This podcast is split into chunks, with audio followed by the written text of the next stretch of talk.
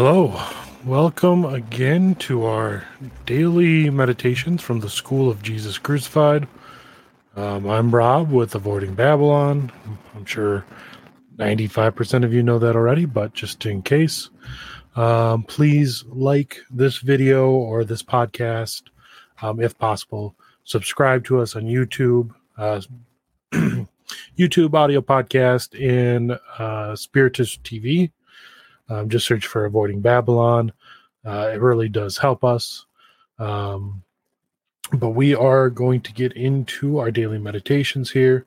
So uh, we are, I am recording these for Lent of 2023, but these are meditations that are fruitful year round.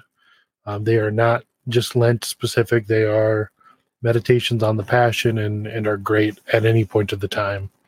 Um, so feel free to listen to them whenever.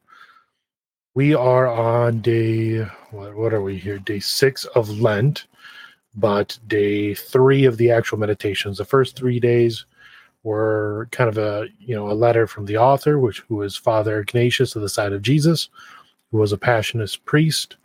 Um, so the first three days were a letter from the author, um, a practical rule of life, as a you know practical Christian rule of life, and a practical method for these meditations. Um, included in the practical method were prayers um, that can really, you know, help get you in that that prayerful mindset prior to the meditation. So, if uh, if possible, I suggest I suggest saying those prayers beforehand, but they are by no means absolutely obligatory. And then with the meditations itself, feel free to pause, rewind, listen to multiple times, uh, you know, whatever you need to to to get the most out of it. Um, the book that I'm reading from says, you know, to pause during reading, reread sentences, paragraphs. So feel free to say, feel free to do the same with the video or the audio. Because this is really just a reading from a book, I like to throw up just kind of the video's thumbnail image in the background, uh, just so you don't have to worry about watching the video. Nothing's going to be happening on the screen. Just listen to the reading get the most out of it that way. Um, listening to this on on audio podcast might be best, so you don't even have to worry about that. Um, but let let's get into it. So yesterday was Jesus is sold by Judas Iscariot. Today, day three of the meditations, day six overall, is the prayer of Jesus in the garden. So let me throw out my image here and we'll get going. Day three Prayer of Jesus in the Garden. Meditation. The Last Supper being over, the discourse finished, and the hymn of thanksgiving said, Jesus leaves the supper room with his eleven apostles and enters the garden of Gethsemane. Gethsemane. Consider Jesus is in the habit of retiring after the fatigues of the day to pass the night in solitude and prayer. And even on this last evening of his life, he does not depart from his pious custom. Learn hence the great importance of prayer, and never neglect it, particularly in spiritual sufferings and trials. Jesus Christ knows that it is in the garden his passion is to commence, that in a short time his betrayer is to appear with the body of armed men to arrest him he foresees that in a few hours he will have to return by the same road, bound with cords and dragged along by his enemies, and yet he does not flinch. His ardent charity leads him onward and urges him to enter the garden without delay and begin at once to pray and to suffer. Be confounded at the sight of such an example. The slightest trouble or the most unimportant business distracts you from prayer, and the consequences of neglecting to strengthen your soul with that heavenly food is that you become weak and languid, sink down, and fall into sin. Ah, my sweet Jesus, through the merits of thy passion, bestow upon me a spirit of prayer like unto thine. Number two, Jesus prays with the most profound humility. he falls prostrate on the ground before the majesty of his divine Father, almost as though he were unworthy to raise his face and eyes to heaven. And yet he is the Son of God. With what humility should with what humility should you pray, you who are but a wretched sinner? Jesus prays with the utmost fervor of spirit, accompanying his prayer with tears, groans, and sighs.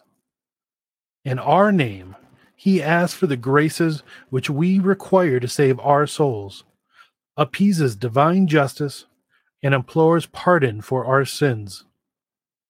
Cold and languid prayers, such as yours, are not pleasing to God.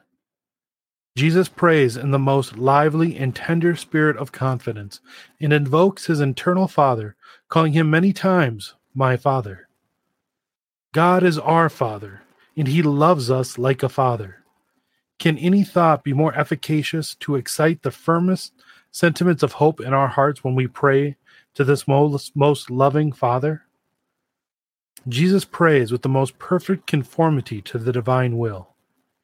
He recommends this afflicted human nature to his Father. He represents to him all his sorrow and sufferings to excite his compassion. He implores to be dispensed from drinking the bitter chalice of his passion, and yet he prays that what his Father pleases may come to pass, that the will of his Father, and not his own, may be done. Learn to pray in the language and spirit of Jesus Christ and to will nothing but what God wills. Finally, Jesus prays with perseverance, continuing in prayer for the space of several hours. His most holy soul is overwhelmed with mortal anguish, and yet he is neither disturbed nor impatient, but perseveres constantly in prayer. You may here discover the real secret of obtaining consolation in affliction, to have recourse to God the true Comforter, and never to grow weary in prayer. Number three. After our loving Jesus has three times, with uplifted eyes, besought his divine Father that if the salvation of the world can be accomplished without his delivering himself up to death, he may be dispensed from it. Finding that his prayer is not to be granted, but that, on the contrary, the hour of his bitter passion and ignominious death is near at hand. He permits his suffering humanity to tremble and to shudder and to be overwhelmed with fear and anguish. Behold how our sorrowing Jesus, pale, trembling, and anguish stricken, now groans, sighs, and seeks to give vent to the profound, internal sorrow impressing his heart. Oh, how great is the charity of Jesus! When suffering for me is in question, his eager love anticipates all the torments of his passion. At least compassionate your Redeemer in this his mortal anguish, and make an offering of yourself to suffer something for love of him. Our most afflicted Lord turns in his agony to his apostles, to obtain from them some consolation in his sorrow and he finds them sleeping. Once again, he has recourse to his, his eternal Father and receives an inward intimation that it is his will that he should die for the salvation of men. Jesus bows down his sacred head, accepts death, and exclaims with perfect resignation, Father, thy will be done. Behold at how dear a rate your salvation is purchased by Jesus. Can you any more grieve at having to suffer something to save your soul after all that Jesus has endured for you? The fruit. Never neglect your accustomed prayer, and when preventing from making it, supply the deficiency by desires and by frequent aspirations to Jesus' suffering. Let your prayer rest solely on the merits of Jesus Christ unite it with his prayer in the garden, and offer it up in a true spirit of humility and confidence. Let the prayer, Fiat voluntas tua, thy will be done, become familiar to you. in dejection of spirit, in sorrow of heart, and in all your sufferings. Remember the internal anguish and affliction endured by Jesus in his prayer in the garden, and they will be rendered sweet to you. Example A true lover is always anxious to keep in his mind a remembrance of the object of his affections. Hence, souls enamored of Jesus have discovered a thousand ingenious ways of keeping alive in their hearts the remembrance of his sufferings. Saint Philip Neri always kept near him a figure of Jesus, unfastened from the cross, in order that he might be able the more freely to give vent to the affections of his heart. At night he would place it by his bedside, so that the moment he awoke, he might concentrate all his thoughts upon the sweet object of his love. St. Paul of the Cross, when alone in his room, always had a very devotional image of Jesus crucified by his side. And when he went out, he wore it on his breast, so that the sufferings of his Redeemer might be constantly in his thoughts, and in order that so sweet a remembrance might never be effaced from his mind. He wore on his breast, next to the skin, a wooden cross garnished with 186 sharp iron points, which continually pricked him, and thus recalled to his memory the sufferings of Jesus crucified, and excited his heart to lively feelings of compassion.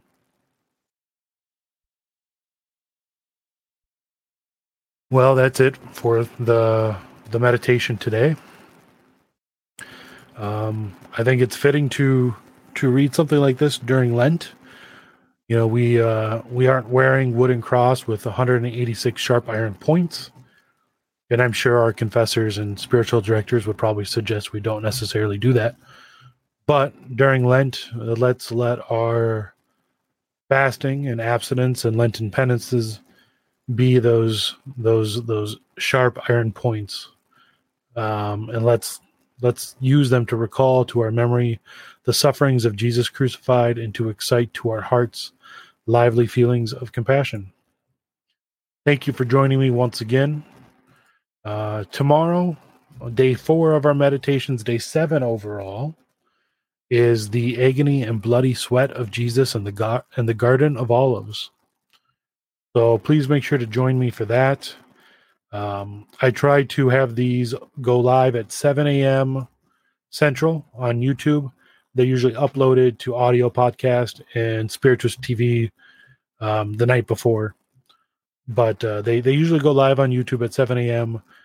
This morning's show, uh, unfortunately, did not due to some glitch. Sorry about that. It aired about an hour and a half later at 8:30. But um, but I plan on having these all go live at 7 a.m. So join me tomorrow at 7 a.m. here on YouTube or or watch it on uh, Spiritus TV or listen to it on audio podcast earlier than that. But anyways, thank you once again, and I hope you have a, a blessed day and continue to have a great Lent.